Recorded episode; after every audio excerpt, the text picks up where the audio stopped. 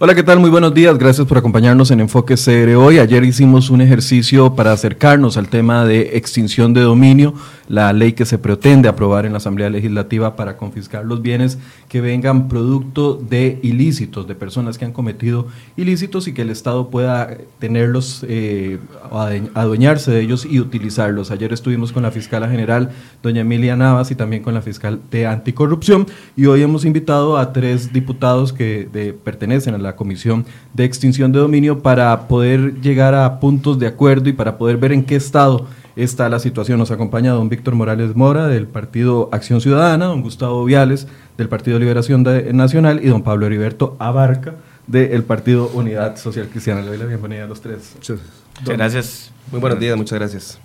Don Heriberto. Buenos días, gracias por la oportunidad. Don Víctor. Muchas gracias por la invitación, muy amable. Hace una semana exactamente, eh, hace una conferencia de prensa el Poder Judicial representado en ese instante por el Ministerio Público, doña Emilia Navas, también representado por eh, don Walter Espinosa y también por el director del ICD, eh, representando al Ejecutivo, y se oponen al proyecto que ustedes aprueban en mayoría en la comisión. uno esperaría que después de una semana eh, ya hubiese un acuerdo entre las partes con respecto a qué tipo de proyecto se va a aprobar. Quiero que cada uno, eh, a modo de introducción, nos haga un estado de situación de cómo lo ven al día de hoy después de que han visto una oposición eh, rotunda y yo creo que muy clara por parte de las autoridades judiciales que son los que van a aprobar y no aprobar, sino más bien a ejecutar eh, la eventual ley de extinción de dominio. Tal vez, don Gustavo, usted que es presidente de la comisión, puede iniciar. Sí, bueno, la comisión siempre ha tenido eh, la voluntad y el deseo de articular con otras autoridades en el diseño de una iniciativa de ley que queremos que funcione. Yo creo que es un proyecto en donde todos tenemos claridad de que el país lo necesita y en el marco de ese deseo de construir, nosotros enviamos en primera instancia un oficio al Poder Judicial para que fueran ellos los que nos enviaran sus observaciones. Es decir, tengamos claro de que la vinculación con la comisión por parte del Poder Judicial fue escasa y nosotros por el respeto que tenemos al Poder Judicial enviamos un oficio.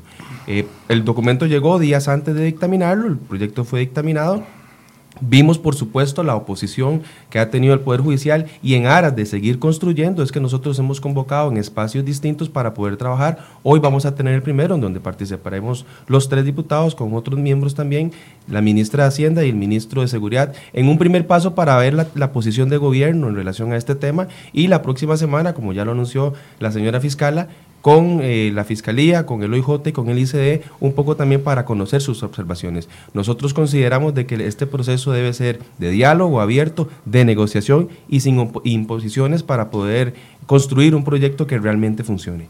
Don Pablo Heriberto, ¿cómo ve el estado de situación al día de hoy? Lo que está claro es que hay una gran anuencia para construir un proyecto que de verdad funcione y en ese interés estamos todos. Es una herramienta pesada, innovadora y por lo tanto requiere un trabajo importante.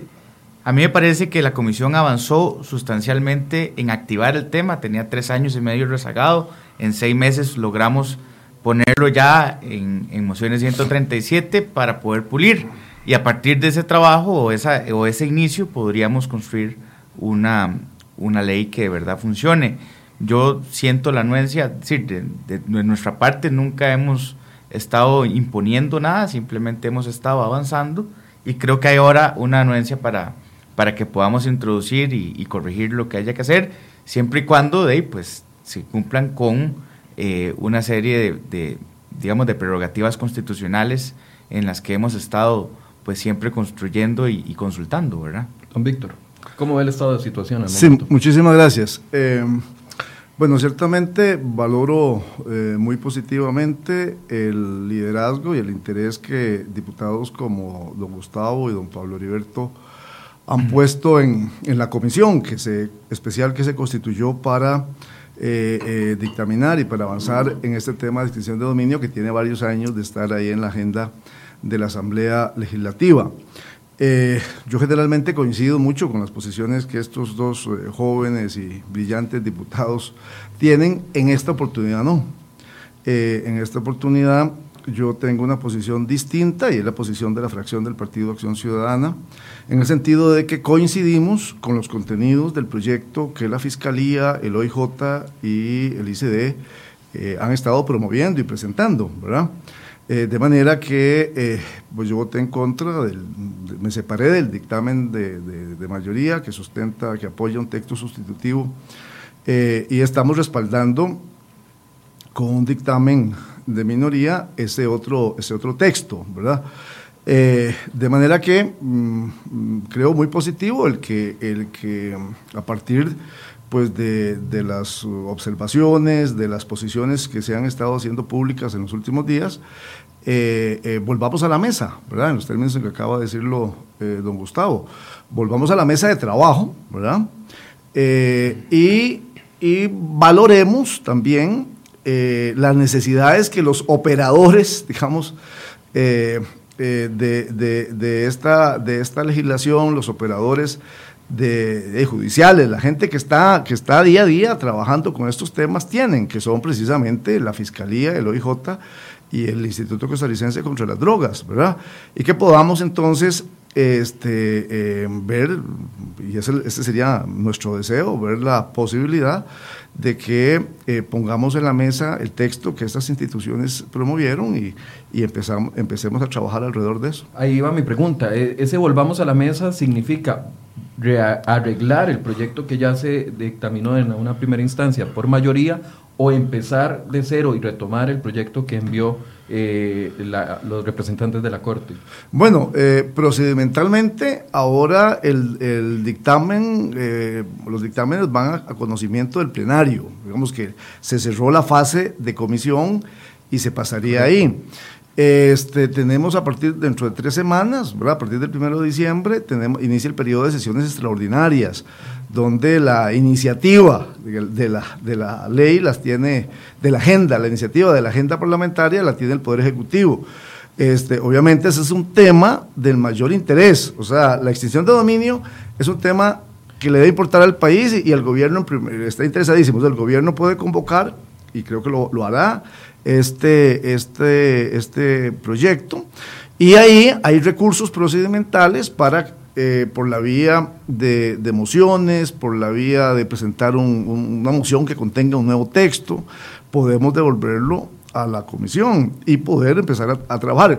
Creo que aquí es ahí donde hay, que, donde hay que trabajar. La señora fiscal, el director del OIJ y el director del ICD han venido planteando en medios de comunicación. Ayer la entrevista a que usted hace referencia aquí en su medio fue realmente muy interesante, muy importante y yo invito a que la gente la vea porque ilustra, ilumina de por qué no es mm, tal vez suficiente arreglar unos artículos, sino que sería necesario ver la integralidad del proyecto que ellos han estado impulsando. Entonces yo creo que hay recursos procedimentales, ¿verdad?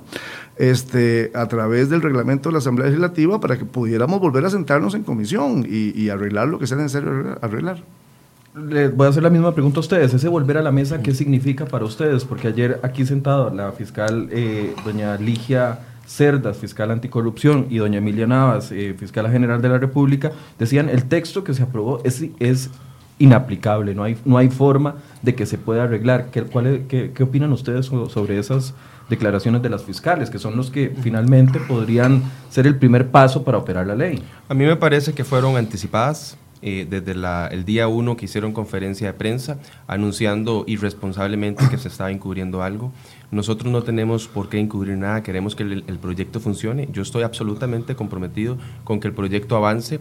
Eh, me parece que el paso que, continúa ahora es sentarnos, como efectivamente lo vamos a iniciar a hacer desde hoy, eh, para consensuar una posición, porque quien, quien diseña la política criminal es el poder legislativo y es el poder ejecutivo. Y eso es lo que nos vamos a sentar hoy en la mesa, el ministro de Seguridad, la ministra de Hacienda y la diputada miembros de la comisión. Y en el segundo paso, trabajar con los que la van a ejecutar, en este caso el Poder Judicial, y yo eh, esperaría que en esa reunión no solamente esté presente la señora fiscal, sino que también esté presente con una aptitud abierta a escuchar, a, poder también atender nuestras interrogantes, porque efectivamente las tenemos. Si no las tuviéramos, hubiéramos aplicado un proyecto tal cual como lo presentaron. Eh, obviamente existen algunas preocupaciones, algunas dudas. Nosotros también tenemos criterios técnicos para poder eh, avanzar en un proyecto de estos y queremos compartirlas con ellos para ver si uniformamos una redacción que se pueda aplicar. Pero es posible la solicitud que hacen las dos fiscalas ayer en, en, este programa que dicen no podemos utilizar el texto que ellos ya aprobaron en comisión, tienen que eliminarlo y empezar con que, el de nosotros. Es que, es que esa no es la discusión. Posible? ¿Eso es posible o no es no, posible? No, es que, a ver, a ver, esto no es una discusión de egos de que este es el mío porque yo sé y, el otro, y esos son unos ignorantes y no saben. Eso no puede ser. Es decir, hay un trabajo con técnica legislativa. Yo le puedo decir que ese texto tiene una serie, ocho artículos que básicamente desarticulan la ley. Si lo que quieren es tener el, el, que, el que envía el el, el, OIJ y el El que hacen los Público. técnicos, por ejemplo, el no está en ningún lado la creación de la jurisdicción especializada. Entonces, ¿qué es lo que quieren? Que no aplique la ley. Quieren hacer un proyecto, querés hacer un proyecto de ley que no aplique. Si no creas la jurisdicción, Víctor Rey, no funciona. O sea, es que aquí, aquí vamos a ver, yo no estoy poniendo en duda la, que, el, que, el, que aplica la ley, que, que ejecuta la ley, tiene una expertise importante. Pero tienen que respetar también la expertise de los diputados en cómo hacer una ley. En el artículo 31 del proyecto dictaminado, sí se crea la jurisdicción constitucional y la, eh, la jurisdicción especializada. Y además le voy a decir, no venía proyecto, casación y ustedes los incluyen. Exactamente. Yo, es decir, en este país, en, en, la, en este país democrático, que no es una dictadura, que nos ha costado, costado muchos años construir lo que tenemos, digamos, ahora vamos a violar todos los convenios internacionales en, una ley que no tenga casación. Si, no coincide una cosa con la otra. O sea, y si lo que quieren es una ley que sea violenta, y, de no, esto es una democracia no es un, régimen dictatorial, yo agarro esto porque es mío y se acabó. O sea, tiene que, es más, en, ese proyecto que presentan los técnicos, si un juez es familiar de un narco, nadie lo puede recusar. Eso lo incluyeron ustedes. Eso lo incluimos nosotros. Sí, y una serie de, de más recusaciones. Yo creo que eh, no es un tema de que yo defienda el texto nuestro y ese tiene que ser. Ese no es la posición. Es que encontremos cómo funciona la ley verdaderamente. No es que desechemos este para que sea el mío, porque el mío es más carga y más nice. Claro. No, no, no. Es que sea un texto que de verdad brinde una herramienta para combatir todos los delitos que sean bien definidos. Antes de entrar a analizar el texto, entonces su posición es de que no es posible la solicitud que hacen los, las fiscalas y el OIJ. De, es que no es necesaria. De... Es que ni siquiera, vamos a ver, no es necesaria devolvernos a otro texto con el que está podemos hacer las correcciones que se requieren. Okay. Hacerlo, hacer, es más, devolverlo a comisión otra vez es atrasarnos no sé cuántos meses más. Ahora, si lo que quieren es eso, de yo lo perfecto. que yo quisiera Don Gustavo, apuntar, para responder sí, esa pregunta en específico. Yo quisiera apuntar en, en, en esa dirección. Ya tenemos una iniciativa de mayoría que se le pueden, por la vía del reglamento, lo permite, como bien anunció Víctor, hacerle cambios al proyecto y nosotros estamos con anuencia de hacerle cambios. Eh, ¿Cuáles cambios? Bueno, los que surjan de los encuentros que vamos a tener, de, los, de las posiciones que podamos nosotros ahí encontrar en redacción para hacerle los cambios y que el proyecto cada vez se, se, sea más robusto. Lo que ha sucedido en estos tres años y medio atrás es eso, de que sale un proyecto y luego vienen y lo entierran de nuevo. Y yo, por mi parte, no quisiera que este proyecto eh, salga así. Yo quisiera que antes de que vayamos a tener sesiones extraordinarias a partir del 1 de diciembre, tener los artículos que tenemos alguna discrepancia solucionados, incluir las mociones, aprobarlas y ojalá antes de finalizar el año votarlo en primer debate. Ahora, yo no, yo no, soy, yo no soy director del OIJ, ya casi le doy la palabra a don Víctor, sí. yo no soy director de, del OIJ, yo no soy fiscal general de la República y, y no soy experto en eso. Pero si estas voces, que son las voces que uno entendería, que son las más autorizadas para poder decir si una ley se puede aplicar o no, porque ellos están en el día a día viviendo esto, ¿por qué tiene para ustedes más peso otros técnicos que no están dentro del Poder Judicial? Sin crear la jurisdicción, sin casación, sin recusación. Es que ese es el tema, es decir, uno puede tener la herramienta para ir a hacerla en el campo y incautar. Pero ella está eso diciendo, está... lo que ustedes aprueban no, se, no sirve, es básicamente. Pero, eso, eso pero es lo que queremos saben, sentarnos Eso para es el tema, conversar. hay que sentarnos y ver, pero a ver por qué no. Pero lo que yo le estoy diciendo es que el texto como tal, como ellos sí, si yo le apruebo a hoy a doña Emilia lo que ella quiere, la herramienta no va a funcionar. Y no es una posición antagónica, ni estoy diciendo que yo tengo la razón. Lo que le estoy diciendo es que técnicamente, con técnica legislativa, no técnica de ejecución de la ley, de, de, creación de la ley, una técnica de ejecución de la ley, esa herramienta no funciona. Don Gustavo. No, yo creo que, vamos a ver, eh, tenemos el afán de que el proyecto avance, de que avance bien. Eh, hay elementos que a nosotros nos preocupan, particularmente, como bien lo decía eh, Pablo, el tema de la recusación. No podríamos nosotros aprobar una iniciativa en donde un juez entre prejuiciado a juzgar a una persona. Este, no, quiero, quiero reiterar lo que decía hace un rato. Aquí estamos frente a dos muy buenos diputados y jóvenes diputados de esta Asamblea. Pero en esta materia están mal asesorados. Y me parece que debemos de poner todas las partes. Solo un detalle, solo un detalle. Ar argumenteme porque no, están mal, asesorados. Solo un detalle. El tema de las recusaciones, eh, Pablo Heriberto. En la ley orgánica del Poder Judicial está contemplado el régimen de recusaciones. Estás haciendo una jurisdicción nueva, Víctor. perdón. Entonces, no es necesario que en esta ley particular eh, eh, lo incorpores. Entonces, ¿qué es lo que quiero decir con esto? Lo que quiero decir con esto es que eh, me parece que lo aquí lo, lo prudente es lo que se está planteando. La próxima semana hagamos esa reunión, ¿verdad? que es a lo mejor la que debimos haber hecho hace algunas semanas, con los técnicos, con la gente que elaboró, que trabajó este, este texto, por el lado de la Fiscalía, del OIJ y del ICD, y saquemos nuestro tiempo y nos pongamos a trabajar. Entonces, don Pablo Heriberto dice, en este texto no está recogida, la, creada la jurisdicción. Bueno, entonces, ¿por qué? Revisemos artículo por artículo, ¿en qué no? Eh, la, fiscalía dice, bueno, el texto aprobado, dictaminado, no nos permite, solo termino, no nos permite aplicarlo. Este, porque creo que es necesario una conversación con la asesoría legal adecuada para que nos no, para que nos aclaremos. No, de verdad, lo digo en ese sentido. Eh, eh no, es que nosotros no somos unos ignorantes. No, jamás, no quiero decir eso. Es que lo estás diciendo. No, no, no, no, perdón, no, yo no, no, quiero en esto, eh, eh, no estoy diciendo eso. Lo que estoy diciendo es que, por ejemplo, una cosa como que, te, que te la he oído como cuatro veces, el tema de las recusaciones. Pero la ley orgánica del Poder Judicial contiene el régimen de recusaciones.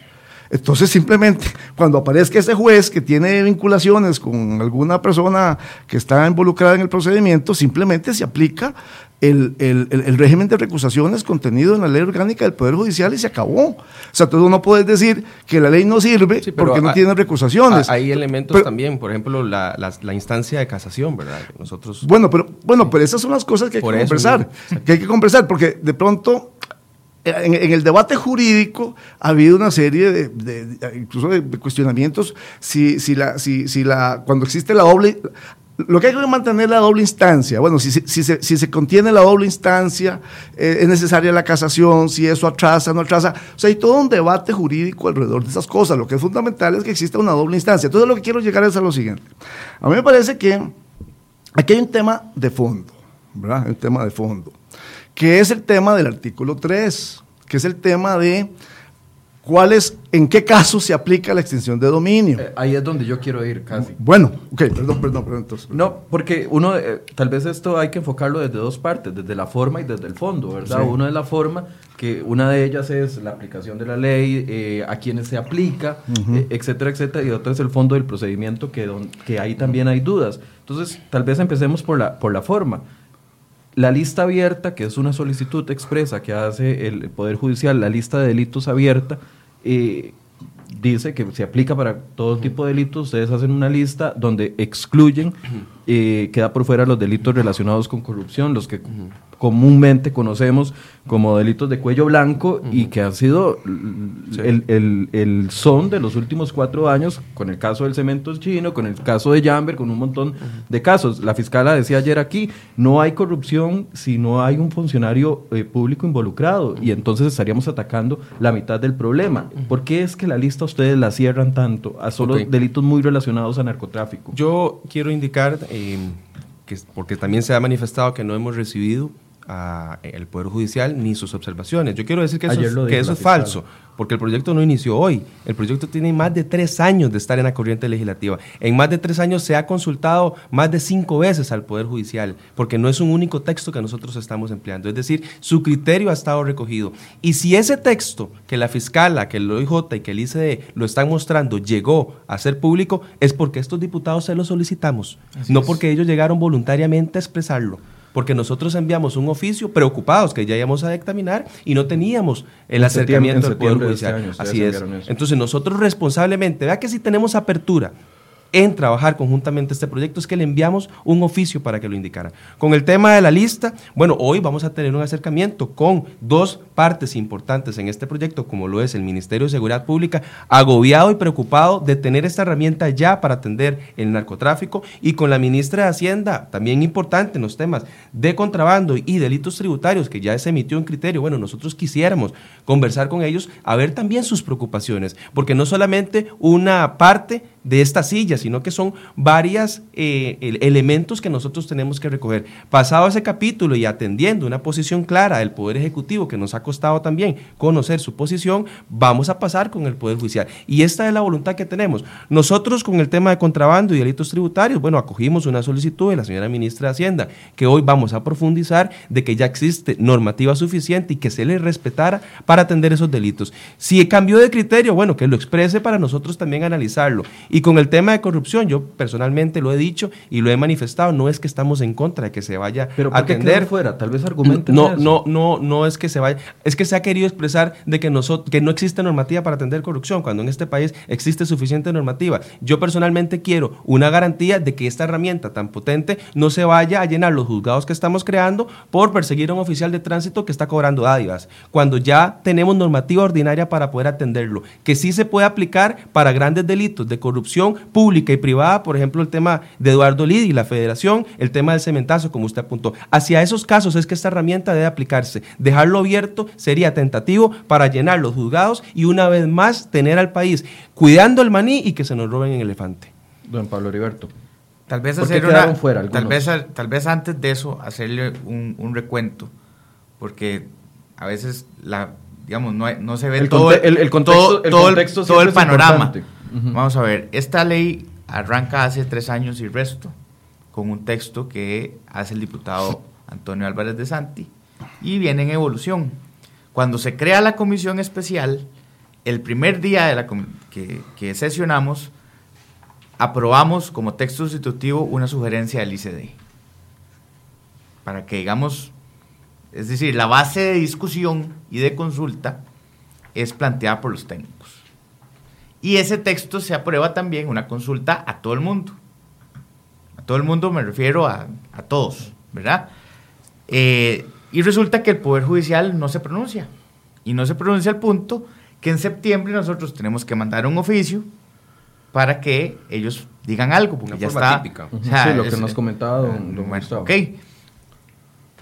Un mes luego, ya más cerca de, de vencer el plazo, nos envía una carta el, director de despacho de la presidencia de la Corte diciendo que nos envían un texto que no ha sido conocido por Corte Plena, pero que dada la urgencia lo, someten a, la, voluntad de los diputados. Y, nosotros, los diputados que estuvimos trabajando esto en sesiones de trabajo intensas, ¿verdad? Eh, tomamos no el texto que venía consultándose, sino el texto nuevo, ¿verdad? Este que, defiende doña Emilia, y hacemos observaciones y le metemos técnica legislativa a ese texto, que es el producto final del dictamen. En una priorización, tomando en cuenta las consultas que se habían hecho y todo el trabajo que ha venido en evolución. No es solo ese proyecto como tal, sino que se han consultado miles de cosas. Por ejemplo, le voy a poner un, ejemplo. Con, esto lo que me quiere decir es que hay, hay consenso también en algunas partes. En, algunas cosas estamos de acuerdo. Eh, en algunas cosas estamos de acuerdo. Es más, hay algunas cosas que el, del texto de la Corte se mantienen en este, el, el, texto de, estos, de los técnicos se mantiene en el dictamen. Hay algunas en las que ni siquiera tenemos que discutir. Por eso yo creo que no es un tema de cuál es el que, el que debe ser la base, sino más bien cómo podemos hacer eficiente el ejercicio o la, ejecución de la herramienta. Pero ¿por qué quedan fuera algunos delitos? Esa es la, mi pregunta. Nosotros priorizamos, nosotros priorizamos narcotráfico y crimen organizado. ¿Por qué? Pero, bueno, porque esa es la necesidad urgente al juicio de los diputados que discutimos. Y además teníamos claro que en 137 se podían incluir o, sacar. si, si la fiscalía o si el gobierno nos piden que haya una orientación distinta, no tenemos problema. Yo no estoy ocultando nada. Es más, lo que yo quiero es, y ahí tal vez es la diferencia que tenemos que resolver en estas sesiones de trabajo que vamos a tener, es no puede quedar abierto para que un juez interprete. Tiene que ser claramente establecido cuáles son las cosas en corrupción en el sector público y en el sector privado.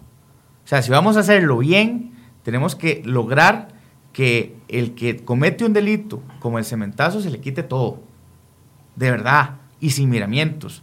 Y además, en el, el texto que está dictaminado, introduce o perfecciona medidas de aseguramiento para que dentro de los plazos que también se acortan de acuerdo a la propuesta de los técnicos, podamos garantizarnos de que no haya traspasos o que no se pierdan bienes en el camino de la extensión. Y ese, y ese es un tema de construcción en el que nosotros estemos con total anuencia y yo esperaría, sí, lo que sí está claro es que aquí hay voluntad para que esto camine y salga rápido. les pregunto sobre el tema de corrupción porque eh, ustedes dicen priorizamos porque narcotráfico es una urgencia pero es que depende de, los anteojos que yo me ponga ese día, porque durante la campaña electoral se habló muchísimo del tema de corrupción y cuatro años seguidos durante el gobierno de don Luis Guillermo Solís tuvimos temas de corrupción en la mesa todos los días, entonces uno pensaría que también eso es una prioridad. Está bien, vamos a ver, pero si estuviéramos en una discusión del primer debate yo le diría, tiene razón, pero esto es un dictamen que tiene un proceso de construcción, se pueden agregar y les hemos dicho millones de veces que no tenemos problema en agregarlo. Si, hay, si hay que agregarle más, ahí hay que agregar pornografía infantil, hay que agregar una serie de delitos más, ser problema. Una vez más, este, reitero acá en público de que no tenemos ninguna eh, oposición a incluirlo. En esos casos que usted me está indicando, yo creo que cualquier ciudadano de este país se indignó con el tema del cementazo y queremos herramientas para combatirlo de forma fuerte. Esos son los casos que están indignando al país y por lo cual se puede atender con esta ley. Pero si lo vamos a desvirtuar para atender, por ejemplo, cuando se roban una lata de atún, a mí me parece de que no puede ser así. Y esta herramienta debe ser certera, debe ser clara, para no llenar los poquitos juzgados que estamos creando. Es uno a nivel nacional. Llenarlo ya tenemos vías ordinarias para atender corrupción, ok, pero queremos extinguir el dominio en esos grandes casos, Caja Fiche, Alicia Alcatel, lo que usted me indique. No tenemos ninguna oposición a hacerlo, pero busquemos una redacción que nos permita tirar a esos casos para poder aplicar la ley. Don Víctor. Sí, gracias. Eh, don Gustavo, usted es un diputado serio, pero cuando usted coloca el tema en el nivel de la lata de atún o del tráfico que pidió una mordida, lo está haciendo mal. ¿Por qué? Porque ahí es en donde entonces se desvirtúa el, tema y no se coloca en el lugar que conceptualmente hay que colocarlo. La extinción de dominio es un instituto jurídico nuevo, fundamental. Porque, Diferente a lo penal, 100%. Ah, esto no tiene que ver con lo penal. ¿eh? Lo penal se mete al, acusado a la cárcel si se le, si se les eh, eh, define culpable en el, en el juicio. Este, aquí se persiguen bienes, aquí se persiguen las ganancias que una actividad ilícita generó. ¿Verdad? Ese es el punto. O sea, esa es la claridad conceptual que hay que tener. Si no se tiene esa claridad conceptual, entonces nos enredamos. ¿verdad? Eh, por buena fe o por, mala, o por mala fe, por lo que sea, pero uno se enreda. Entonces, tiene que haber absoluta claridad conceptual. Se persiguen bienes. En lo penal se meterán a los responsables a la cárcel, pero aquí se persiguen bienes. Y esos bienes y esa persecución de bienes, producto de actos ilícitos, y aquí es donde está la diferencia de fondo el proyecto modelo de Naciones Unidas que se ha usado en muchos países de América Latina. En muchos países de América Latina esta institución se está usando y funciona, en Guatemala, en Honduras, en El Salvador, en México, en Colombia. Bueno, en México tuvieron que reformarla, pero no sirvió, y en Perú también. Y, es, y, es y se reforman las leyes. Y se reforman las leyes. No, porque es que ocasionó abusos. No, no, quiero decir, las leyes son obras, son producto humano y todo lo humano es perfectible y se mejora. Pero lo que quiero decir es...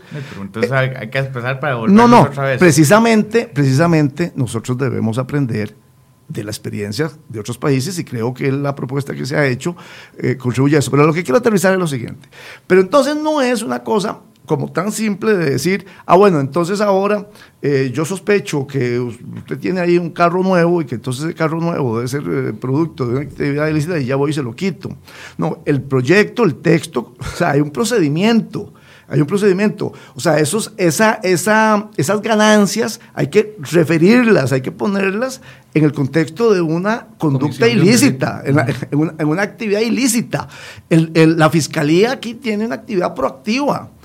Tiene que probar que efectivamente esas ganancias son producto de una actividad ilícita. Y además, obviamente, pues aquí la fiscalía no va a ir, no va a ir a lo pequeñito, es decir, no van a ir a perseguir al tráfico. Pero es que no se garantiza que lo Bueno, pues eso, tiene, tiene que ir a ponerle en el contexto de la persecución del crimen organizado. O sea, lo que, lo que me parece importante... bueno, pero por eso, entonces lo que quiero decir es esto. A mí me parece que hay un tema de fondo que es muy importante en este diálogo que estamos teniendo nosotros y que además vamos a profundizar con los especialistas y con los técnicos de esas instituciones la próxima, la próxima semana. Y es el ámbito de aplicación. ¿verdad? Porque entonces al final podemos terminar teniendo una ley de extinción de dominio, pero que al final tampoco cumpla los objetivos que tenga. Porque, porque si, si, la, si la vamos a aplicar a uno, dos, tres o cuatro, cuatro actividades eh, delictivas, ¿por qué no aplicarlas a todas? Y luego se discrimina a partir de, la importancia. Quiero, es que ese es el tema que yo quiero poner en la mesa. Eh, hay, una, hay un nivel de desconfianza entendible también sobre la priorización de eh, la persecución política, perdón, de la persecución, se me salió lo político, de la persecución, de la política de persecución. Es que eso puede, estar en, eso puede estar en el fondo de los miedos también. Es que ese está en el fondo de los miedos, de hecho. Eh, porque en este país la determina el Ministerio Público eh, prácticamente a la libre.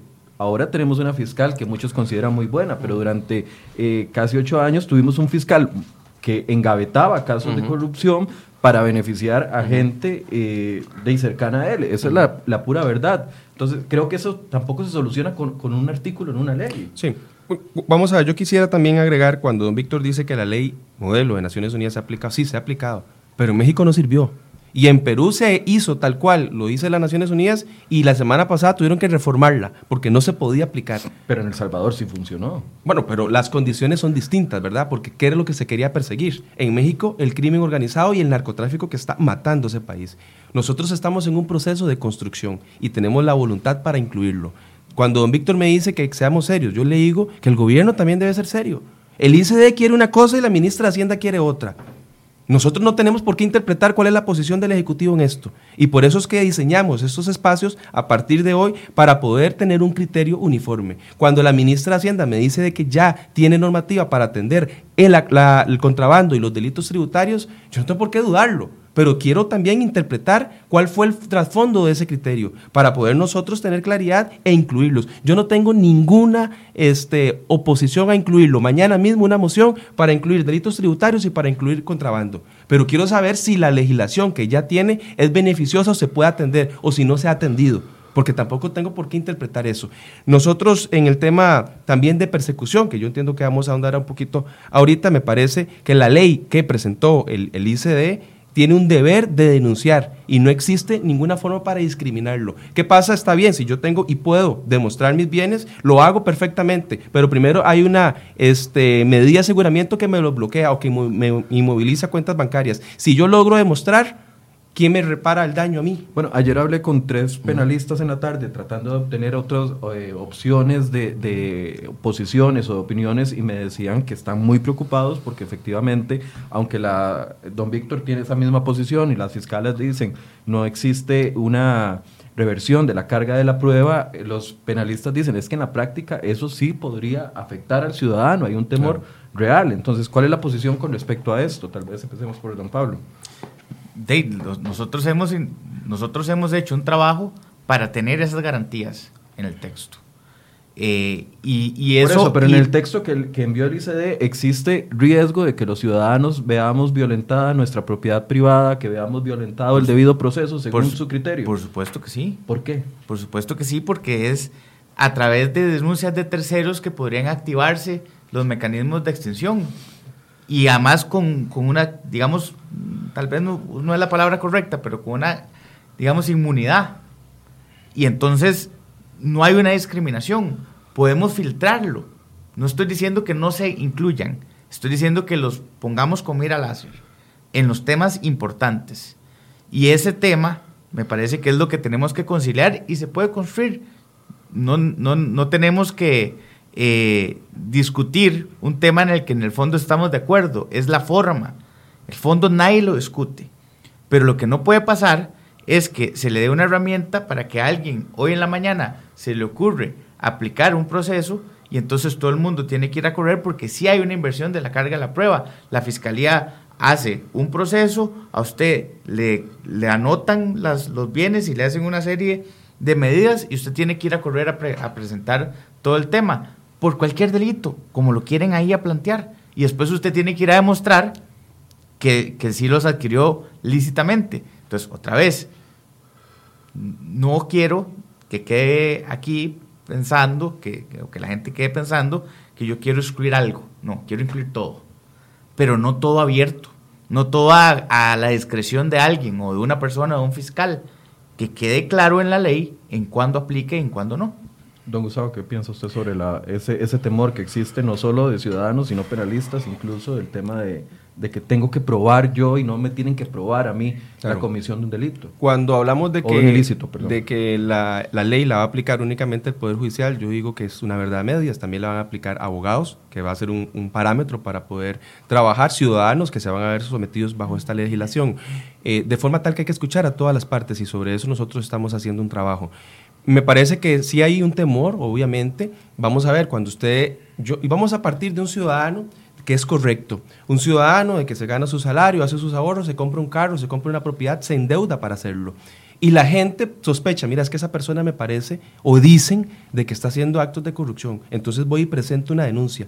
Y la fiscalía llega y te agarra y te dice, ok, tenés la, la carga de la prueba, demostrar que no estás eh, incurriendo en ilícitos para adquirir tus bienes y la persona te congela en tu carro, te, te, inmoviliza en tu casa y tu cuenta bancaria. Tenés que ir a mostrarlo y tenés que someterte a este proceso de justicia y injustificadamente porque ya puedes demostrarlo. ¿Quién te paga a vos el daño moral de tener que someterte porque una persona te denunció? y porque la, la, ley que presentó, la propuesta que presenta el ICD, eh, es bajo esa línea. Claro, pero hablando de un ciudadano correcto, digamos, a mí me viene hoy usted o cualquier persona, un, un, fiscal, y me dice, eh, yo no, yo sospecho de, de, la casa que usted se compró, yo sospecho del carro que usted tiene, yo no, tengo, no tengo Ojalá, temor. No, claro, puedo demostrar. Lo puedes demostrar, lo, lo, lo, puede, lo puedes claro, demostrar. Pero se lo quitaron y le hicieron el ridículo claro. era quitarle el carro. Porque es que ese es el tema. Por, no, tal vez no, no, no, iría, no iría al extremo. Yo estoy de acuerdo, lo puedes demostrar y está muy bien. Tal pero, vez pero, pero, cómo compré no, una licuadora, pero, pero, pero, pero te vas, está, te vas a someter. No es, ese es el tema. Te vas a someter por, por una denuncia que puede ser anónima, como lo presentan ahí. Te vas a someter a un proceso oral, a un proceso legal, sin necesidad de hacerlo, porque queremos perseguir esto bajo sospecha. Yo creo que de aquí se debe armar un caso para evitar cualquier tipo eh, de, humor, de humor que pueda tener la posibilidad de que un ciudadano bueno se tenga que someter a un proceso por una denuncia. La fiscal ayer decía, tiene que haber un proceso y un debido proceso que garantizan. ¿Qué, qué opina sí, usted, don Víctor? Sí, sí, no, de previo además aprovechar, yo quiero sugerirle a, a, a, don Gustavo que tan diligentemente ha estado organizando la reunión de la próxima semana. Eh, vamos a, yo creo que hay que sacar un rato, de verdad. Hay que sacar un rato, disponer de tiempo, claro. organizarnos con los técnicos de las instituciones y ponernos a profundizar en los contenidos técnicos del proyecto porque me parece que... Esa es la esencia de la reunión. Claro, porque me parece que hace falta de verdad revisar, conocer y estudiar los contenidos. Vea, el artículo 37 del, del, del, lo que estamos llamando el texto del OIJ, de la Fiscalía, este, se refiere al respaldo probatorio eh, en cuanto a las pretensiones.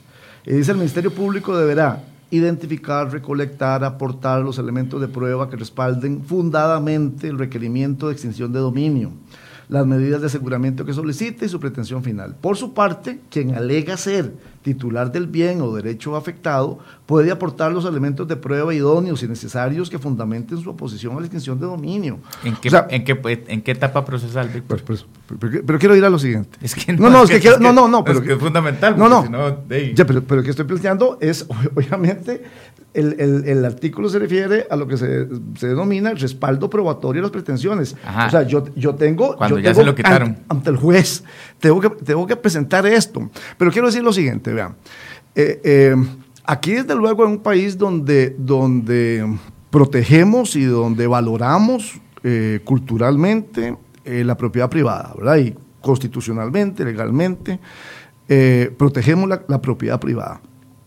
Eh, yo creo que aquí el tema es toda propiedad adquirida por medio del trabajo, por medio de medios lícitos, o sea, está absolutamente defendida. O sea, esa no es la que está aquí en peligro. La que está aquí en peligro, la que tiene riesgo, quienes tienen que preocuparse, son esas personas que estoy seguro que todos conocemos. Pues yo conozco a la persona esa que era ahí, pues una persona pues sencilla y, de escasos recursos y de, trabajadora, así y tal, pero de pronto apareció con fincas, con casas, con carros, de pronto apareció viajando por el mundo. ¿Y, de dónde? Y no, y no, pegó, y, no, y no pegó la lotería, no se pegó el corto navideño, ¿verdad? Entonces, eso, esos, es, ese, ese crecimiento patrimonial, usted lo refiere, lo coloca en con, con, acto ilícito. Pero ya hoy pueden hacerlo. Muy claro, pues precisamente hoy, en el marco de, de la ley de delincuencia organizada, hay un grupito de artículos, cuatro artículos que tienen que ver con capitales emergentes. Ok, este, de alguna manera esta legislación mejora incluso eso por, con, artículos como este, como el 37, donde hay, digamos, un equilibrio probatorio en cuanto, en cuanto a, este instituto. Entonces, lo que quiero plantear es, me parece, lo decía el otro día en un programa, colegas, eh, yo creo que aquí el tema no es, digamos, la confrontación Aquí el tema es ese ejercicio del, martes, creo que, está planteando. Iniciamos hoy, luego el martes. Que, está planteando Gustavo. Eso se va a hacer en eh, comisión. No, vamos a tener, la comisión ya cerró, vamos a iniciar espacios hoy eh, con Ejecutivo y el próximo martes con el Poder Judicial. el Poder Judicial. la reunión del OIJ, la del 20. Sí, pero es sentarse a meterle el diente al texto, al texto que eh, las instituciones nos han presentado. yo quiero concluir con esto, yo quiero concluir con esto. Debe ser por, la, debe ser por mis canas que los colegas son gente muy joven. Este, Víctor, no, no, no, no, no, es que nos ha faltado el respeto a todo el programa y me parece que lo voy a decir porque nosotros hemos construido en reuniones muchas y tu asesor lo que hacía era obstruir y joder. Y vos no estuviste tampoco en esto. No, pero perdón. O sea, no me vengas a mí aquí a decir que ahora porque vos tenés canas, yo no, sé mucho. No, no, no, no. Por favor, porque de verdad que o sea, eso no se trata así. Pablo Alberto, disculpe. No, yo no, no estoy eh, pretendiendo faltar el respeto jamás. Todo mi respeto hacia ustedes, como personas y como diputados. Lo que quiero decir es esto, cuando hice referencia a los canas, es que me parece que eh, atender a la gente que opera, a la gente que, que al final de cuentas van a ser los responsables de que esto funcione, de que esto se aplica, me parece que es un buen criterio. O sea, es un buen criterio escuchar a la gente que es la responsable de que esto al final funcione. Nosotros aprobamos la ley, le dimos segundo debate y luego a lo mejor nos invitan al acto de, firma de la ley y se acabó la historia. y después viene la aplicación, la operación, hacer que esto sirva, que esto, que esto funcione. Entonces, hay personas que tienen años trabajando en eso, que conocen las experiencias de otros países donde esto se ha aplicado y ha habido que corregir y enmendar y arreglar. Entonces, yo con todo respeto, eh, pido disculpas, Pablo Heriberto, si, si, si, ha creído que le he faltado respeto, no es ese mi ánimo. Todo mi respeto para ustedes. Entonces, lo que quiero decir es que me parece que a lo mejor eso nos ha faltado y asumo la responsabilidad que me cabe. Nos ha faltado el procurar esos espacios y sentarnos. Pero la diferencia de fondo, y tal vez lo que ha ocasionado aquí, es el tema del ámbito de aplicación. Ese, es todo el tema de fondo. Víctor, Víctor hacía un ejemplo en relación a aquella persona sencilla de que de pronto tiene sus propiedades, tiene carros y viaja por el mundo y tiene gran riqueza. Yo no tengo ningún problema en que eso se aplique ahí. Y usted da el ejemplo correcto. Todos queremos que se atienda a eso. Producto del narcotráfico. Y sobre eso puedo garantizar de que esta ley es letal. Bueno, para atender hay mucha, hay mucha No, no, pero se puede... Se, producto de la evasión de impuestos. ¿Cuánto, ¿Cuántos no, profesionales bueno, pero, no reportan sus, pero, pero, ingresos precisamente, precisamente para eso... un montón de cosas que no se reportan. Precisamente para eso, hoy vamos a tener reunión con la ministra de Hacienda, quien nos está diciendo que eso se puede hacer Y cuando, cuando vos hablas de grandes cantidades, cuando hablas de riqueza acumulada, nosotros queremos que se extinga, pero que se haga así, no que se priorice en casos pequeños. Víctor, tenemos legislación en este país de legitimación de capitales, de crimen organizado, que se está pidiendo derogar. Una ley más severa que extensión de dominio se está pidiendo derogar. ¿Por qué? Porque no la han aplicado. ¿Cuántas personas en este país se han metido a la cárcel por evasión? Tenemos un decreto de doña Laura Chinchilla para meter a la cárcel, para que el Estado no negocie con evasores. Y lo que hizo Luis Guillermo fue levantarlo. Entonces aquí tenemos también una contradicción sobre lo que nosotros hemos construido y luego lo que más adelante estamos pidiendo que se derogue. Estos espacios se están haciendo para mejorar un texto y lo estamos propiciando nosotros, interesados en que la herramienta funcione, pero mal haríamos en decir, como aquí se ha dicho, este es el texto y si no se aprueba ese texto, yo no lo aplico, porque entonces nos estamos encasillando únicamente en una posición. Solo, solo un minuto, porque es que es el tema para mí, un tema central. Bueno, es que ese, ese nuevo rico sin, sin causa conocida lo es lo puede ser por narcotráfico, por robo de, carros, por, tráfico de, armas, por... por... corrupción en el sector público. Ahí donde está la razón. eso precisamente es lo que justifica. Bueno, diseñémoslo para que se hagan en esos grandes casos. Es lo que justifica. Eso es lo que nosotros estamos diciendo. Es lo que justifica que se persigan los bienes en ese criterio amplio por cualquier causa ilícita. Claro. Precisamente porque entonces vos le pones la puntería a ese, a ese pez gordo a ese. No a chiquitillo. No, pero entonces atendámoslo los, los, peces gordos, que es lo que nosotros estamos queriendo diseñar. Pero por dejar, la, lista, dejar la lista abierta sería dar una carta blanca a las autoridades judiciales eh, sin ningún tipo de, peso ni contrapeso. Precisamente el peso y el contrapeso es lo que nosotros estamos incluyendo en el proyecto de ley, para que el ciudadano común tenga y que sea decente, tenga plena certeza de que no se va a ver afectado moralmente por eso. La misma pregunta. Sí, o sea, en el procedimiento que está ahí establecido, nosotros podemos ampliar esa lista, incluso dejar un, un, concepto bien determinado de actividad ilícita. No tengo problema, pero bien definido, no abierto para que cualquier cosa pueda ser eh, abierto el proceso o porque la fiscalía pueda bajar el switch y inició el proceso. Utilizo la, la, palabra o la frase de carta blanca porque ayer los tres abogados penalistas con los que hablé me decían, me mencionaban eso, es una carta en blanco para que la fiscalía o el, o el poder judicial actúe a su a, su criterio personal, no con criterios técnicos. Por eso les hago la. Vamos a ver, el, el, la etapa, vamos a ver, aquí el problema es cómo se, cómo se baja el switch, es decir, cómo inicia el proceso. Y cómo inicia el proceso es más importante aún que lo que leyó Víctor en la etapa ya de juicio. ¿verdad? Es decir, cómo a usted que cambió carro ayer, le pueden ir a quitar el carro en la tarde por una denuncia anónima. Por una sospecha, simple No, una denuncia anónima, porque un compañero aquí que te lleva envidia llamó a la fiscalía y si, la, y si un fiscal le, ¿Cómo no es así? O sea, tiene que referirlo en el contexto de actos ilícitos. Víctor, el proyecto como está ahí es por una denuncia anónima y pueden abrir el tema. Y entonces usted va y después tiene que ir, ir a demostrar cómo lo compraste. No es que te van a llegar, no es que te van a llegar a la casa y le decir, un fiscal y te va a decir en la puerta de tu casa, mira, este carro, demostrame, vos le enseñas la factura, le enseñas el, tema de, método de pago, ah, bueno, ok, perfecto, no. Es que te lo van a asegurar para que, para que se te inmovilice. Y tenés que someterte a un proceso judicial, oral, para poder demostrarlo. Y luego ya todo el mundo se dio cuenta de que te están investigando. Cuando logré demostrar, ese no es el problema porque lo adquiriste lícitamente, pero cuando lo logré demostrar, ¿quién te repara el daño? Cuando tenés que someterte y todo eso. Es, lo que nosotros, lo estamos hablando en lo micro, ¿qué pasa en la competencia entre empresas? Que se denuncian una mutuamente y le inmovilizan cuentas y le inmovilizan vehículos y le inmovilizan bienes. Y la empresa tiene que someterse en el proceso para indicarle a la otra, que es la competencia, que lo está haciendo bien. O sea, vamos a estar en una herramienta que hay que, por eso es el cuidado de que se haga bien. Y aquí muy hábilmente se ha querido ver únicamente un punto de que excluimos corrupción. Y ese no es el tema. Si queremos incluirlo, hagámoslo hagámoslo bien, pero en el proceso de que tenga las garantías para que funcione. La misma pregunta, don Víctor, sobre el tema de que eh, queda como una carta abierta para las autoridades. Yo no lo creo. Con inseguridad jurídica para los ciudadanos. Yo no lo, yo no lo, no lo veo de esa, desde esa perspectiva, porque obviamente este, hay un referenciamiento a actos ilícitos, o sea, actos ilícitos.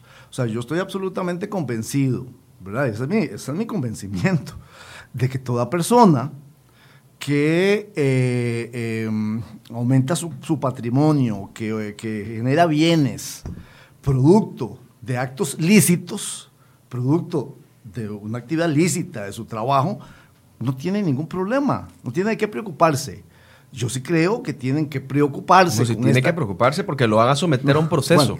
Pues, bueno, mi, convicción es que las personas... ¿Usted cree que lo van a someter al proceso? O, ¿A quién? ¿Esta no, no, que mantiene el, diputado Viales?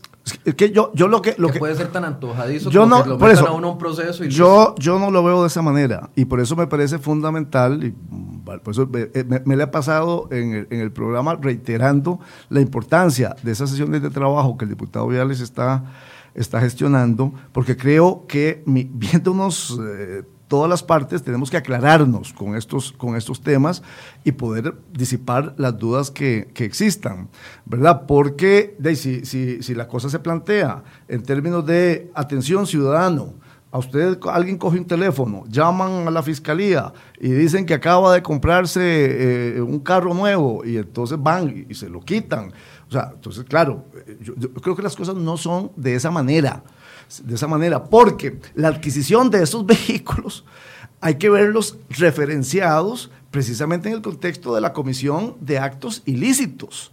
Entonces, por eso es que yo, por eso es que yo hago referencia a la cosa tal vez en que es más fácil entenderlo. Todos y todas creo que conocemos a alguien que hace dos años era un pulseador, o cinco años era un pulseador, y hoy es un nuevo rico.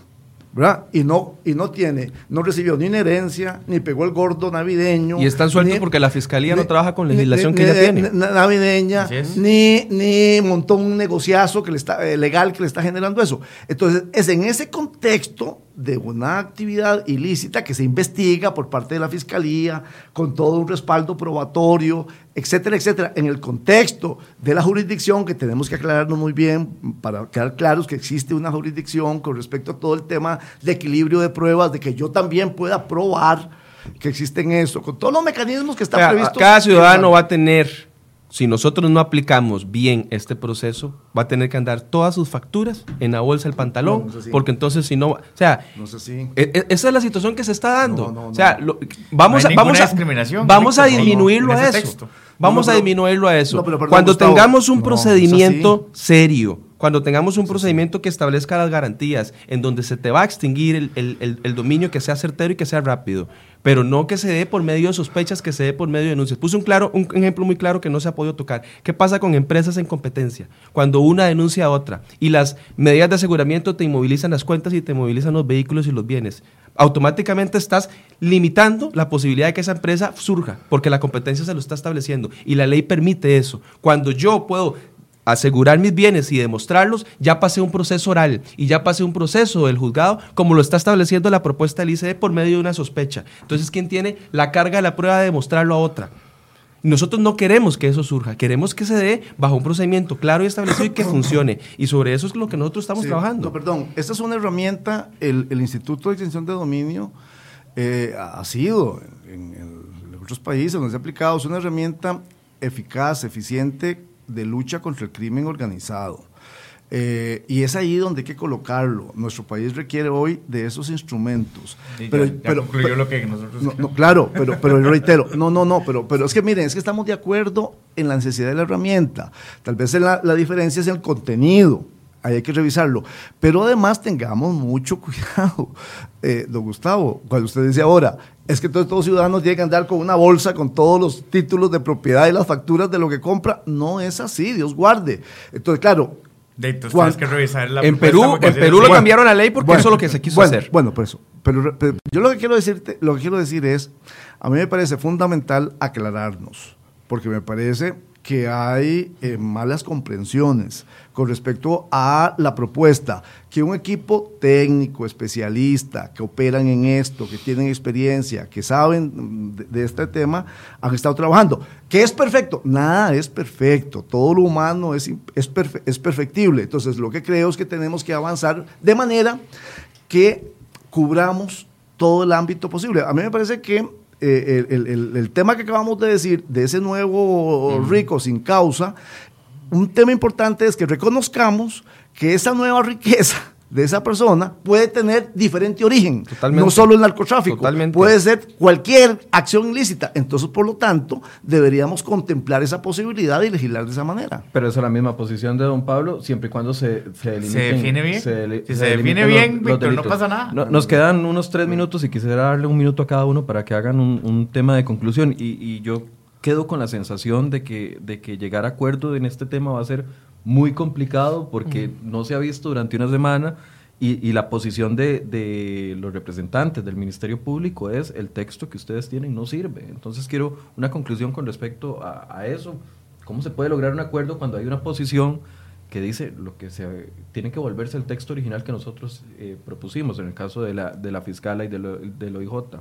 Me parece que es una posición errada. En este país hemos construido grandes acuerdos por medio de la negociación y por medio de la voluntad y la humildad de sentarse en una mesa. Y nosotros lo estamos haciendo no solamente cuando le solicitamos respetuosamente que nos hicieran llegar esas observaciones, sino solicitándole audiencia y no utilizar los medios de prensa para este, decir ¿Eso malas fue lo que cosas. Más? No, yo lo que creo que es que eso no conviene en un proyecto de ley cuando se está discutiendo. Hemos en la Asamblea Legislativa construido acuerdos grandes, importantes, incluido el tema fiscal, por medio de la voluntad de sentarse. Si el gobierno hubiera dicho es que esto es y punto, no sale nada. Y aquí yo creo que los poderes de la República debemos entender que no somos eh, entes ajenos y opuestos, sino que también estamos en una voluntad de construir para el país. Don Pablo Heriberto, ¿se puede llegar a un acuerdo con una posición como la que mantienen ellos? Estamos en una etapa de construcción. Lo que no puede hacer es que nos hablemos por la prensa. Yo le mandé un mensaje a doña Emilia y ha, y ha denunciado el mensaje como si fuera que yo la estoy manipulando. Era precisamente para que nos sentáramos a revisar y a construir a partir del dictamen podemos hacerle cambios y estamos en total voluntad de hacerlo. Yo no tengo por qué defender a nadie ni, ni sostener una posición antagónica con el texto que está en discusión. Puede cambiarse, puede ampliarse, puede disminuirse, puede hacerse lo que quiera, pero en aras de construir, lo que, yo lo que me parece el error es que tengamos estas discusiones a través de medios de comunicación y no en una mesa de trabajo y de construcción de acuerdos. Ayer yo le pregunté a doña Emilia si ella iba a estar presente en la reunión del 20 dijo y que no sabía. dijo que no sabía porque no sabe si la agenda se lo permite, pero que garantizó que iban a estar. Pero ese tiene agenda problema. todos los medios. Los técnicos, entonces ven ahí algún tipo de claro, yo ahí la primer barrera. Ojalá podamos llegar a la reunión y sentarnos los jerarcas, porque yo no estoy enviando asesores. No estoy enviando personal de mi oficina. Estoy Por eso, para personalmente. se tiene que sentar el director del OIJ, la, la, fiscal general, junto con los diputados. Así es. así es, así es como debe hacerse. Y otra cosa importante ahí, eh, dice ella que no negocia y que este es el texto y ya está. Me parece que ese no es un buen parámetro para iniciar un proceso donde hay disposición. Ella, ella dijo eso ayer. No nos hablemos por la prensa, es en la mesa de construcción. Nosotros tenemos total anuencia y yo no quiero seguir hablando por la prensa con la fiscal. Ah, es en la mesa de construcción donde hay voluntad, la hemos demostrado y donde también yo estoy asistiendo yo personalmente. Aquí no estoy, eh, y yo sí he estudiado la ley y sí he estado en la construcción de este tema. Eso es un trabajo de muchas Después horas. que no se diga que los diputados no escuchamos. ese es el tema, es sentémonos a hablar. Don Víctor, un cierre. Sí, eh, mi, mi, experiencia me dice que cuando las personas se sientan a dialogar de, de, buena fe y con actitud constructiva, siempre se llega a acuerdos. Entonces no me cabe ninguna duda de que de que vamos a, vamos a avanzar en este, en este tema, estoy, estoy seguro. Y por último, eh, pedirle disculpas a, don Pablo Heriberto, en realidad nunca ha estado en mi ánimo y respetarlo, todo mi, mi cariño personal y mi, mi, respeto como, como persona y como diputado, así es que, por favor, Usted, usted apoya la posición de, del OIJ y del Ministerio Público, ¿cree que como una señal de buena negociación deberían de ir los jerarcas a esta mesa? Pero lo, a ver, lo que me parece importante es reunirnos con las personas que, que, han venido manejando la construcción de este texto, independientemente de quiénes sean. Lo que es importante es aclararlo. Yo creo que la primera, la el, el, primer objetivo de esa reunión, tenemos que aclararnos muy bien con las expectativas y los objetivos de esta, de esta reunión, que reitero, me parece muy positivo que, que el diputado Viales haya gestionado. Eh, creo que es necesario eh, aclararnos, ¿verdad? Aclararnos con respecto a, a, temas, a contenidos, a preguntas. Eh, eh, sobre, sobre esto y que entonces con, con, mayor claridad conceptual sobre las cosas de parte nuestra, decir qué pensamos, qué no pensamos de parte de ellos, después podamos ver cómo, cómo avanzamos. No necesariamente tienen que estar los jerarcas yo creo que sería, sería lo mejor, pero que esté la gente, la gente que ha estado construyendo en esto. Me parece que es importante a raíz de las dudas y las inquietudes que se han planteado aquí. Les agradezco a los tres por este espacio y, la idea es poder entender cada vez más las posiciones que hay con respecto a este tema y que, y que la gente tenga todas las posiciones posibles. Eh, en unos minutos vamos a iniciar una nueva transmisión sobre el tema de matrimonio igualitario, los alcances que hay. Tenemos tres invitados esta mañana para que usted eh, se conecte de nuevo y nos eh, acompañe con preguntas y comentarios. Muy buenos días.